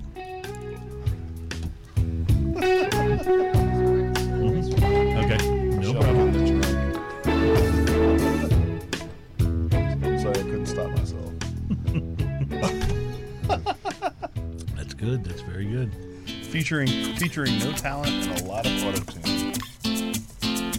On the beach in Hawaii. Welcome back. It's Smoking and Toasting. It's show number one twenty-three, and we are brought to you by uh, the fine folks at B and B Butchers and Restaurant uh, in uh, in Fort Worth, in the shops at Clear Fork, and in Houston, Texas, at eighteen fourteen Washington Avenue.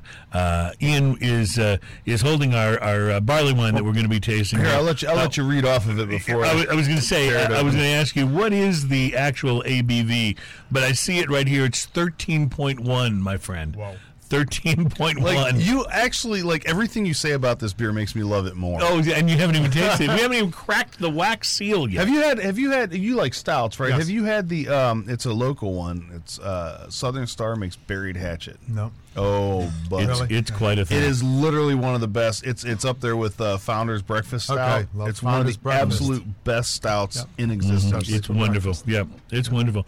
We have some great breweries in here. I've I've treated uh, Dave to some Saint Arnold stuff, which I know yep. he's really enjoyed. We uh, we did some Buckle Bunny earlier. Buckle which Bunny, was, uh, love the yeah, packaging. Which and the was names. Delicious. Yes. Uh, so yeah, so this will be uh, interesting. This is. Excuse me, this is Smog City. So this comes to us uh, uh, from Um, oh, you know what? I didn't. I didn't write down where this is from. Ian, can you tell from the label uh, where Smog City Barley Wine is from? I, I usually write these in my notes. Torrance, for the show. California. Uh, Torrance, California. I, I was going to guess Los Angeles. Yeah, I was going to say yeah. Uh, Torrance, Torrance. That's that's where you go if you uh, if you want to live in L A but not enjoy any of the nicer things that L A has to offer. All the uh, traffic and none of the benefits. That's right. With right. I guess the possible exception of Smog City Brewing, yeah, because yeah, right, yeah. apparently these guys have got some things going on. So uh, this was a uh, actually a very highly rated beer. Not that I pay that much attention to beer ratings, because it seems like everything gets either a three point something or a four point something, so it's kind of hard to figure out what, what are you doing, you know. Uh, what, what are, you is, are you struggling with the wax uh, no, coating on there? Oh, okay. I got this. I got this. Right. I'm enjoying the ceremony of oh, it. Okay, yeah. Well, there is there is a certain amount of pomp and circumstance. It's kind of like the lighting of a cigar. There's a right. certain amount right. of routine and ritual that is a big part of. Ooh. Yeah. Now that's interesting, because I'm not expecting this to have any carbonation whatsoever, being a uh, it doesn't say thirteen percent this, this barley is wine. Old English style barley wine, I'm mm-hmm. assuming, since it says O E. It is, it is an ale, so uh, you know, it's a barley wine style ale. So and I'm it, interested it's got in a little bit of a head on English it. English so. Barley wines I love. American barley wines, ah, maybe. Really? Yeah. Well, this would be an American barley wine. Did you pass that over to Adam? I did. I, that okay. went all the way down, so down. pass sorry, one more over. That's all right. That one. I'll give you one that was unsniffed. It doesn't have to be unsniffed. That's, oh, no. uh, well, immediately I can tell you, Ian, this is, uh, on the nose, this has just got oh, you. I love it already. It's got you written all over I it. I love it's it already. Like the sort of date and oh. dried fruit uh, uh, aromas. I, I can't uh, smell any hops at all. Yeah, no, you really, I'm not sure it even has any hops. Uh, you know, we were talking about the Bud Light ingredient label, water, malt, barley, and hops. You might have to take the hops off this, uh, uh, this ingredient label. Um, oh, my God. Wow. So this th- is this is chocolate raisinettes, wow, mm-hmm. right here, wow. and, and date, and and and and and, and the uh, like sweet bread. Oh my goodness! Mm-hmm. This is uh, this is something else. It's really, really. This is as complex a barley wine as I think I've ever uh, ever tasted. It's I hate- just a uh, a completely different. Um, I hate to admit it. You ever, uh, on, on the mouthfeel. We've all eaten at Outback Steakhouse, right? Mm-hmm. Sure. You know that uh, that Shiner beer bread that they put out on the table? Yes, I'm familiar That's with what you're talking so about. So good. Yeah, and it's like soaked in, in, in beer is what it feels like. Yeah. It's what it tastes like. It's this not, it's this not has moist, a lot but... of that beer bread kind of thing. Mm-hmm. And sweet. This is so good. Mm. I love this one hundred percent. Mm-mm-mm. Mm. What else is showing up? The, the bourbon flavor melds really well Pass in that there. Bottle, if you would. Yeah. Let me just uh, d- see what I can get. The bourbon. Yeah, yeah the yeah. bourbon yeah. cuts through. On some bourbon barrel aged stuff, you get more oak than bourbon. This has the bourbon flavor really cutting through with a little bit of that oak uh, bite at the end. This Fabulous. Is absolutely outstanding. And and we've been eating these uh, whole fancy cashews. That just yes, oh, it totally works for them, doesn't it? Um, Smog City Brewing is a brewer-owned and operated craft brewery in Torrance, California. Uh, that was uh, devoted to that is rather devoted to producing creatively inspired and exceptionally balanced uh, beers. This is a thirteen point one percent barley wine style ale. And uh, it is, it's it's pretty exceptional. Smog City. These, uh, the, um, if you still have some left, uh, try the uh, Porteño twenty-one-year-old. Oh, the with Porteño it. With it? It's amazing. They, like, marry each other perfectly. Mm. Like, well, I'll tell you, the Porteño is fantastic. Yeah. yeah. Nice. And, and it's funny because, like, the, the mm. barley wine, as big and crazy sweet as it is, doesn't destroy the complexity of the rum either. Now, so. What would you smoke with this, Ian? With this barley gonna, wine? Yeah, if you were going to mm. have some of this and a cigar, what would you? What what direction would you head? I'm curious. A friend of mine turned me on to the uh, the uh, uh, Super Ligero, mm-hmm. Rocky Patel Super. Super oh Ligero. yes, yes, yes. I would say that would go great with this. Mm, uh, something that's a really big and bold. Yeah, that's very mm-hmm. big. The uh, C A O Triple Maduro would be an amazing thing with this. Mm-hmm. The uh, the uh, Ruination Uh, Man of War Ruination. You're talking all like big cigars, cigars that are big. Yeah, enough you got to have a big cigar to knock a big boy over. Because yeah. if you if you take a uh, if you take a Fuente with a Connecticut wrapper mm-hmm. with this, you're not even going to taste that cigar. Right. I don't know you're smoking. Right. It's gonna. Yeah. You, you'll barely. Yeah. You'll barely know because this has so much flavor. You have to have something that'll stand up to it, but also something that won't run over it. So what I would not have with this is a uh, is a um, La Flor Dominican. Would be um, I think. A palate clash a little bit, even though it's well, those are super Lajero cigars. I mean, well, the double Lajero, yeah, and the, but but they also have a lot more pepper and and right. things like that, less chocolate. And in this them, is whereas not, like the that yeah. Rocky Patel Super Lajero has a lot more chocolate mm-hmm. and things like that to it. The um the Ruination also is not a pepper bomb. As big as that right. cigar is, it's not a pepper bomb. Right. It's powerful, so, but not pepper. I wouldn't want something with a ton of pepper to go with this. I want mm-hmm. something that's going to have a smooth finish on it so that, so that they don't fight each other. Maybe an Ave Maria or yeah, uh, something yeah. like that would yeah. go well, because those cigars are big, but not, like you said, not peppery. Yeah, big yeah. flavor. You got to have something big flavor, though. You got to have on the high end of, of I think, for this, uh, for this beer, uh, with a cigar, you have to have something that's going to be on the on the top side of medium to full. So we're talking about your palate and cigars, and uh, there's a great article that came out recently in Cigar Aficionado, and it basically says there's no like definitive tried and true method. Like, here's how you develop a palate for cigars: A, do this; B, do this; C, do this. You'll have a, uh, a palate for cigars. But there are a number of techniques that they say uh, that new cigar smokers can try in order to better understand the taste of a cigar. And so they uh, put their um, editorial staff together and got some ideas. And the best way to start, uh, one of them said, is by taking on broad strokes. In other words, familiar yourself, familiarize yourself with the basic differences between the different categories of cigars, not only the different sizes, yeah. but the different categories of of, of uh, what a cigar is and what a uh, what cigar from what cigar tobacco from different countries is sort of generally expected to be like. There are always exceptions, but generally speaking, if you smoke a Connecticut shade wrapper cigar with Dominican tobacco, for example, it's going to be a lighter, creamier, right. butterier, excuse me, type of cigar. Yeah, right, right. Whereas if you smoke something with Nicaraguan tobacco. Which, by the way, what you just said a moment ago goes great with wine. Oh, yes, abso- absolutely. You have a glass of white wine. It's nice and cold. You have a cigar like that. It's wonderful. You uh, turned me on to, what is it, the, um, it's the, is it, Perdomo, the Perdomo champagne, oh yeah, uh, with uh, with like a, a single malt um, Glenmorangie ten. Glenmorangie ten. Oh my God, it's wonderful, and it's that's a, it, not a big single malt, but it's no. so subtle and wonderful Pretty and buttery, wonderful, delicious. Yeah, and, and with that cigar, it just it just what's, pairs. What's like nice crazy. About that particular pairing is not only does the cigar and the whiskey form like Voltron and turn into something amazing. Um, is that it's incredibly affordable because the ten-year-old Glenmorangie is is forty-ish, right. you know, for a bottle, mm-hmm. which is, if you're going to buy a nice scotch, if you're if you're not much of a scotch drinker and you want to buy something nice that's not, like, real smoky, mm-hmm. that's a great one to go to because yes. it's fruity on the palate. It doesn't have a ton of smoke in it. Um, and then the Perdomo uh, champagne is on the milder side. It's actually a milder cigar that I generally smoke.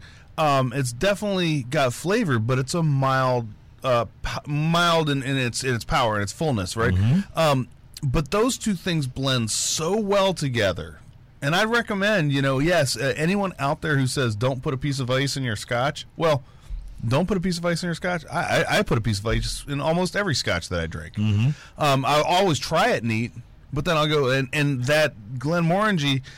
You can taste so many different complexities when it's cold, and then as it warms up, you get more and more of those deeper, darker flavors out of it. That cigar goes with it. They pair amazing. It's it's just an absolute blast to do that. When you're when you're developing your palate for your cigars, take something that you've heard like this, where Ian's talking about this particular cigar and what its characteristics are, and if that's a cigar that you have the opportunity to try, see if it it matches up for you and your palate with what he's describing, or what you maybe read in Cigar Aficionado or one of the other uh, magazines. In other words, make comparisons. Try smoking some of the things that you see reviewed in the magazines or that you might hear us talk about here, And if we said, wow, it's got a lot of uh, chocolate uh, uh, to, to it or something like that, see if you find that. You might not, by so, the way. Here's an easy thing. If you're a guy who's listening to this because you don't hang out with a bunch of other uh, with a bunch of other uh, cigar smokers and you don't mm-hmm. get to, to socialize that way, um, here's a quick and easy way to do this. Read reviews while you smoke that cigar. Right. You know, read the review and, and think just to yourself, see. okay, does this sound like something I like? Mm-hmm. And then, while you're smoking that cigar, read the review. And if it has flavors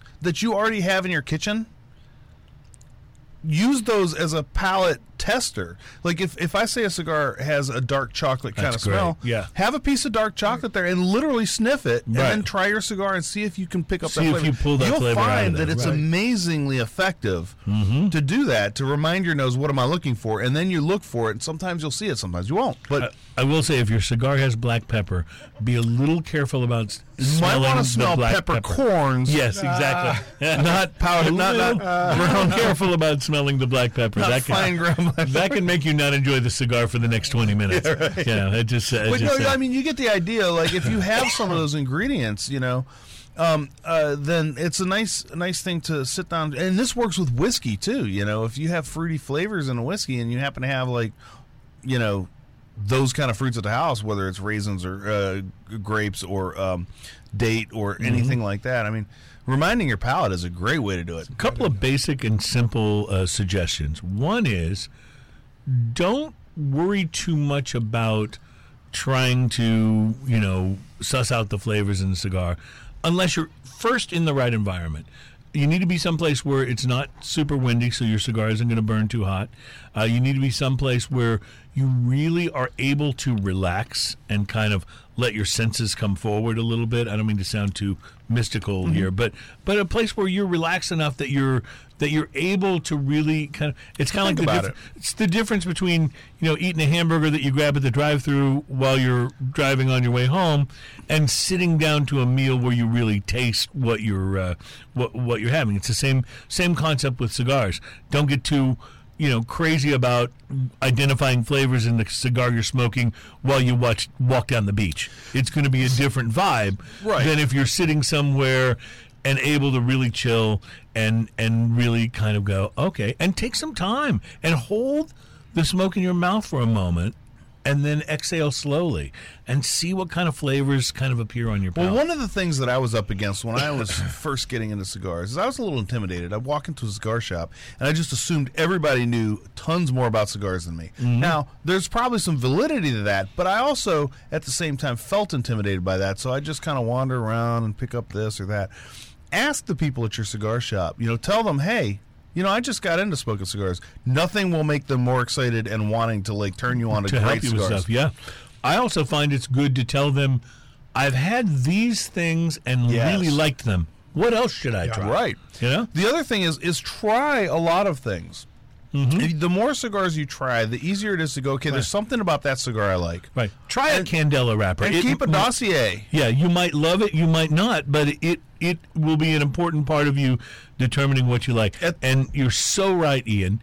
Keep a dossier, not to make it too much like homework. Right. But if you just write down on a tablet or in a, so, you know, they make cigar journals if you want to get right. one and but, use it. But, but any any dossier, any, any uh, um, what do they call them with the, I can't remember, but the little folders, you know, mm-hmm. the, the notebooks or whatever. And you can just stick your wrappers there with some tape, with some scotch tape. Um, and and if you enjoy a cigar, you don't have to do an in-depth interview or review about it. You just put the label there. Right, this is one that I enjoyed, and write down some other things, like mm-hmm. if you're having a specific drink with it. Right, know? Right. What, um, what you maybe even had for dinner, if you had dinner before you right. and, and like a couple this after having things. A big steak or after having, you know, uh, a particular kind way, of dessert. Because I can't tell you how many times when I was learning to do this, when I didn't do that, before I figured out that I should be writing stuff down, when I didn't do that, where I had a cigar that I really liked, I had no idea what it was. Well, yes, that's right. right that's that's right. Worst. Yeah, and, then, yeah. and then you want then you want to go back and buy it again. Duplicate it. Yeah, so and what you, was that? Yeah, yeah, exactly. You know, uh, I I think one of the other things that's really fun about when you do keep a little journal of your cigars and write them down, it's really fun to go back after you've sort of yeah. forgotten and read them again. Because this wasn't just some guy at the magazine telling you what he was getting. No, this is me. This was you going, hey, I remember I did. I smoked this after we came home from, you know, the concert or what, whatever it yeah, is. Yeah, and know? Depending on your personality, you'll get to a point where you either keep doing that or you stop because you have a pretty good grasp on what you're going to like. Mm-hmm. Um, but, uh, you know, and, and be, be willing to try different things. You know, if you're a mild to medium guy, be willing to try things that are medium to full. But also, if you know, like, for instance, well, I don't like a... a lot of black pepper in there. Well, there's a lot of full-flavored cigars that don't have a ton of black pepper. Right, and you can you know? find those, yeah. Um, and, and if you convey these to your tobacconist, your people at your store, man, they, I, I will tell you, like, they're so excited to help you at a oh, store totally. and go, oh, you like this, then you should try this. If you mm-hmm. like this, you should try this. They are there to help you be a customer for life. They're not there to give you the wrong thing. On that, s- on that same tip, by the way, if you are somebody who doesn't really know cigars, but you're buying a gift for someone who's a cigar smoker, just figure out a way, if you're a wife or a friend or a family member, whatever, just figure out a way to ask them one thing that they like, one cigar that they like. And if you can remember that and write it down somewhere, then when you go into the cigar store, you can go, I'm here, I want to buy a cigar gift for whomever. I know they like this one. And boom. Those guys, because they live for that stuff at the cigar store. Well, you know, so I had, uh, over the holidays, I had a friend of mine's wife uh, text me, and she goes, hey, um, my husband's getting into cigars, but he's not entirely sure what all he wants. I want to get him something special.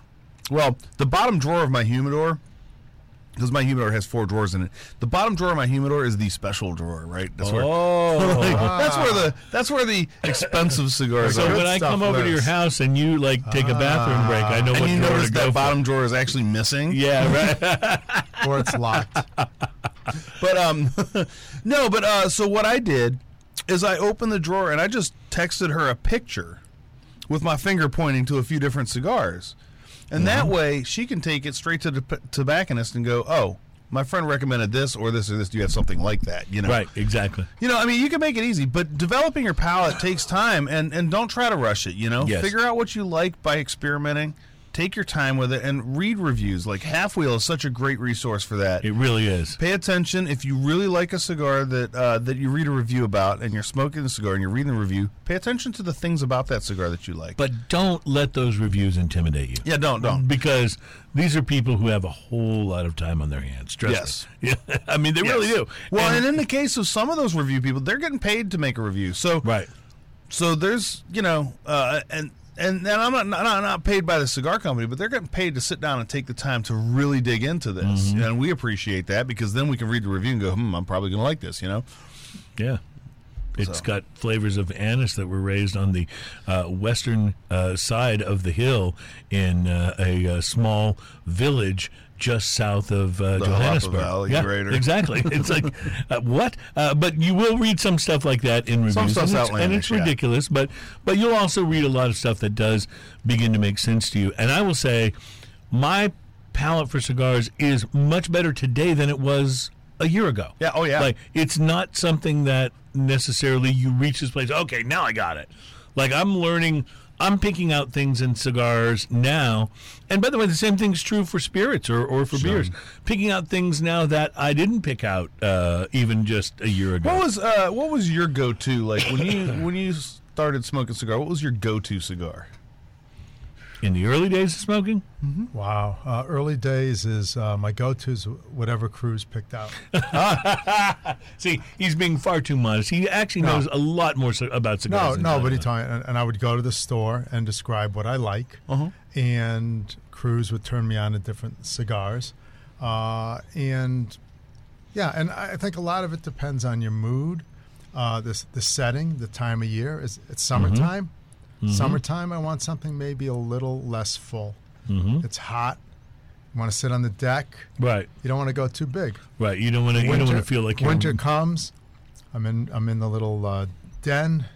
Uh, a cognac, full of smoke. Mm-hmm. So it really depends. Why is cognac such a wonderful winter kind of feel? It is, though, isn't it? Because it just warms you. Yeah. And yeah. The, the whole ritual of holding it. Yeah. And it we really need yeah. to do... We've had cognac on the show, but we've not done a lot with it. We really should do a cognac show.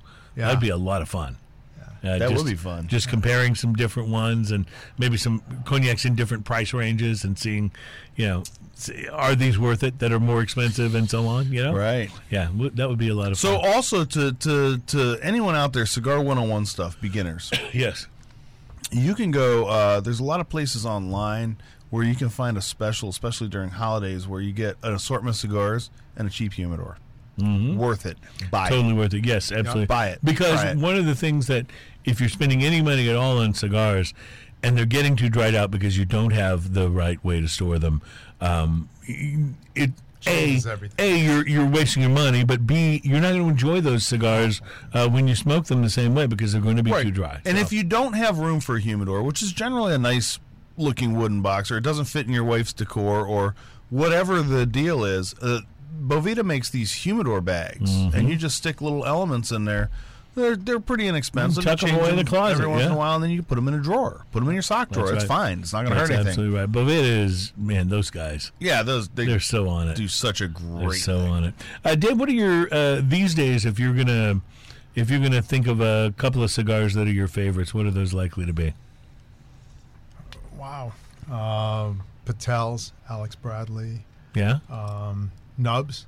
I, I, oh, you like the Nubs? I, yeah. I love the Nubs. I, Ian I like, is a big fan of the I like, Nubs. I like the uh, Cameroon uh, with the chisel tip. Oh, nice. I, yeah. I don't like the rounded tip. It's like oh, it just see. doesn't hang in there as well. Interestingly, smoke it. Yeah. Cigar Aficionado, uh, the number one cigar of the year for twenty eighteen, the E P Carrillo from our friend Alan Denny, who no one cares about. Yep. Uh, but it dethroned something like six years running that the number one cigar on the list was a torpedo or a figurado right, or right. or a shaped uh, yeah. a shaped head to the cigar. And this is the first year in a long time that it wasn't a torpedo. And interestingly enough, on the list, and this is true on a lot of the lists, that the rounded head cigars have made a big comeback in the last yep. year. Well, at least in terms of what's uh, getting rated. Here's the thing. I think I think some people like those other shapes too because you get a smaller aperture. Mm-hmm. Yep. And you get less um, less tobacco in your mouth, and it's just it's neater, mm-hmm. which um, I actually appreciate. I, you know, my go-to is a punch. I, I well, always punch. Yeah. I punch a V-cut, and uh, yeah. for the same reason. Right. I always punch. It's yeah. a super neat aperture. Right. Um, And on a nice cigar, man, it looks great. It's just a perfect hole. Right. And just much harder, though, to use a punch or even a V on a on Well, a you can't yeah. use that like, on impossible. on anything with a yeah, anything with a pointy tip. You can't use it. I have but, cut a torpedo with a V before just because it was you the have to only nibble at cutter it a little I had. Bit, right? No, you know what you do is you, bite it, you cut it. And then you turn it, and you cut it, and then you turn it, and oh, then you cut it. And if God. you get down far enough on oh, the uh, wow. on the front end, then that's, you got a smokable. Uh, that's a man end. who wants a cigar. Well, I'm telling you, I'm telling you. So there's that's a practical important. reason too. Is I I'm out and about a lot. Okay, so for me, um, he mentioned that I'm a big fan of the Nubs. So one of my absolute go-tos is a Nub Maduro. Okay, because you can get in a tube.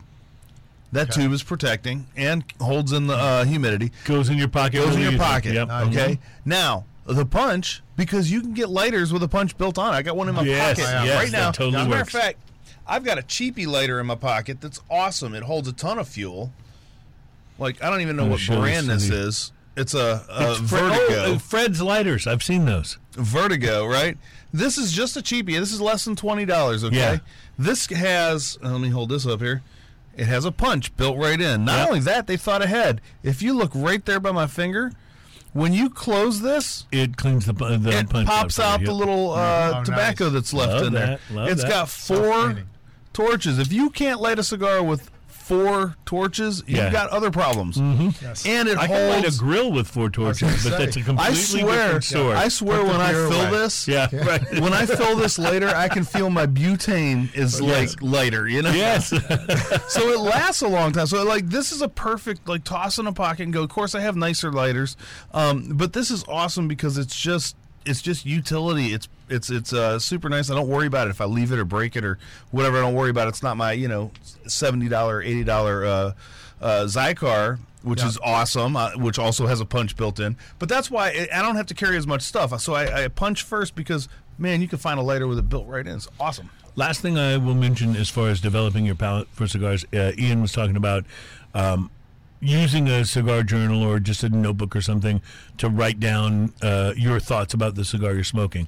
I highly recommend this. You smoke something and you make some notes on it, particularly if you a cigar you enjoyed. Uh, go back to that cigar six months, a year later. Smoke it again. Write down your notes on it this time, and then, and then go compare. back and compare and see if you are getting anything different. See if you recognize the things that you recognized before. Did you maybe recognize them easier this time? It'll give you a good feel for how your your palate is developing. And by the way, you can do the same thing for beers and spirits and other things too. Super, it doesn't just have to be super cigars. Fun thing too. Uh, my friend Brian on here, our our wiki friend. Our Wikipedia Brian, yes. Um, he put a. He put up, uh, there's there's uh, apps, cigar scanner apps, mm-hmm. just like there are for beer, just like there are for, for tons wine of things, that you stuff, can yeah. keep track mm-hmm. of what you've had, and you can probably put little notes. So while I'm old school and I think it's kind of cool to have a little leather-bound dossier, um, you can do this right on your phone and, yeah. and take care of it, you know? Yeah. yeah, it's nice and easy, too. You're absolutely Plus, right. You look a little classier with an actual leather-bound dossier mm-hmm. than you do with... just taking pictures of your You look cigar. More professorial. And but as, I can see how handy that is. Yeah, and as we know...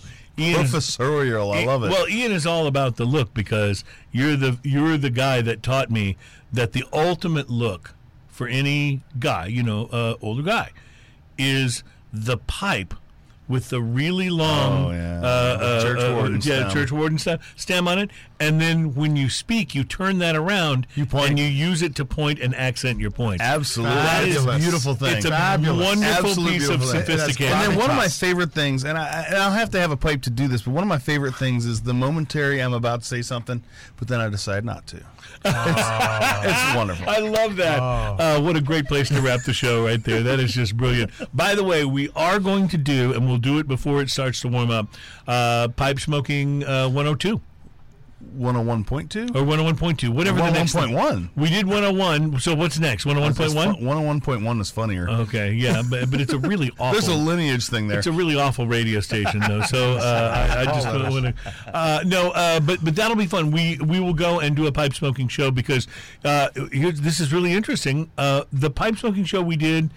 Uh, early on in Smoking and Toasting, I think it was like close to episode fifty. Yeah. One of the most listened to episodes we've ever done. I think it was earlier than that, and there was no video. Yeah. yeah so we can do it now with video. Yeah. That would be nice because... And Ian can show you that thing I was describing. Yes, and then when we talk about like loading the pipe in the proper way and everything like that, you can see it. Maybe one oh one point oh five. There you go.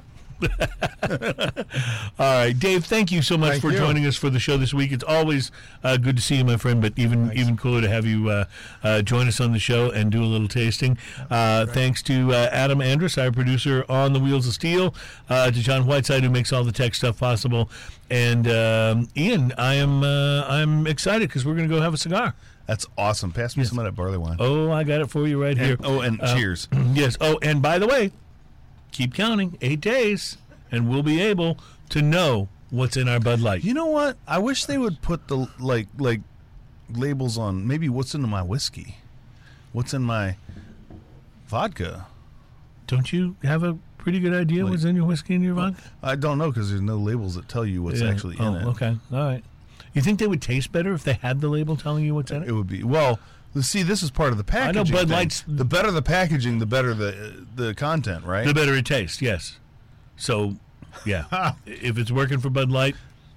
Somehow Bud Light is going to start using auto-tune. I know it. I will drink to that. Cheers, my friends. Have a great week. Thank you for joining us for Smoking and Toasting, uh, number one hundred twenty-three. And, oh, by the way, uh, before we uh, say goodbye, let me just mention that on next week's show... Garrison Brothers Whiskey. Sweet. Very excited. We'll see you uh, next week for show number one hundred twenty-four. Have a great weekend. Uh, cheers, my friends.